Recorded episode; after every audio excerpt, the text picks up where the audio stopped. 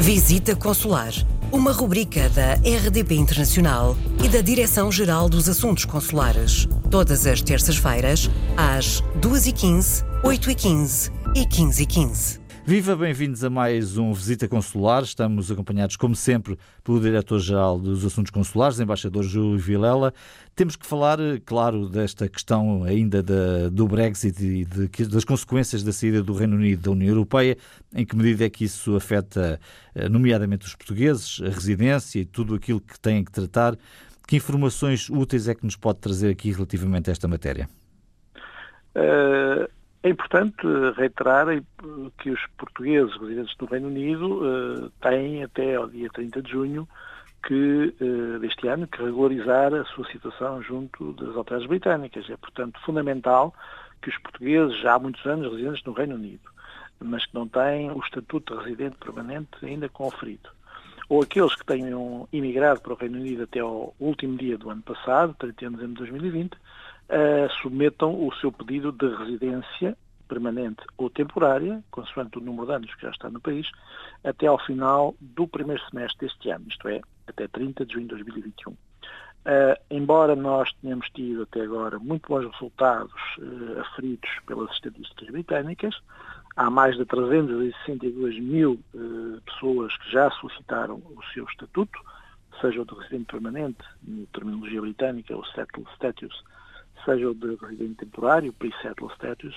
uh, destes 362 mil, mais 340 mil têm as suas candidaturas já concluídas, o que são bons resultados e colocam a nacionalidade portuguesa entre as quatro mais importantes uh, uh, de cidadanias de países residentes no Reino Unido. Hum.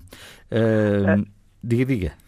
Este estatuto é, é, obrigatório para todos os cidadãos, o estatuto de residente, ou residente permanente, seja ele temporário ou definitivo, é obrigatório e, e tem que eh, o ter para continuar a viver de uma forma absolutamente legal no Reino Unido depois de uh, eh, 1 de julho de 2021, que lhes garante, obviamente, o acesso ao mercado de trabalho, aos serviços sociais, a todo o conjunto de serviços públicos de britânicos. E como é que se faz essa eh, regularização? Eu julgo que isso é, é fundamental para, para aqueles, para, pelos vistos poucos, não é? Ou, poucos que ainda não, não com esses Sim, números. Sim, o número de portugueses que ainda estarão eventualmente na situação de não ter submetido a candidatura, ou até já o terem feito, porque eu estou a reportar-me dados feridos uh, ao final de fevereiro, portanto já decorreu mais um mês, uh, tende a ser cada vez menor e é importante sublinhar que esta obrigatoriedade é fundamental para a continuidade da vida dos cidadãos portugueses no Reino Unido e é um processo absolutamente gratuito em relação ao qual nada têm que pagar.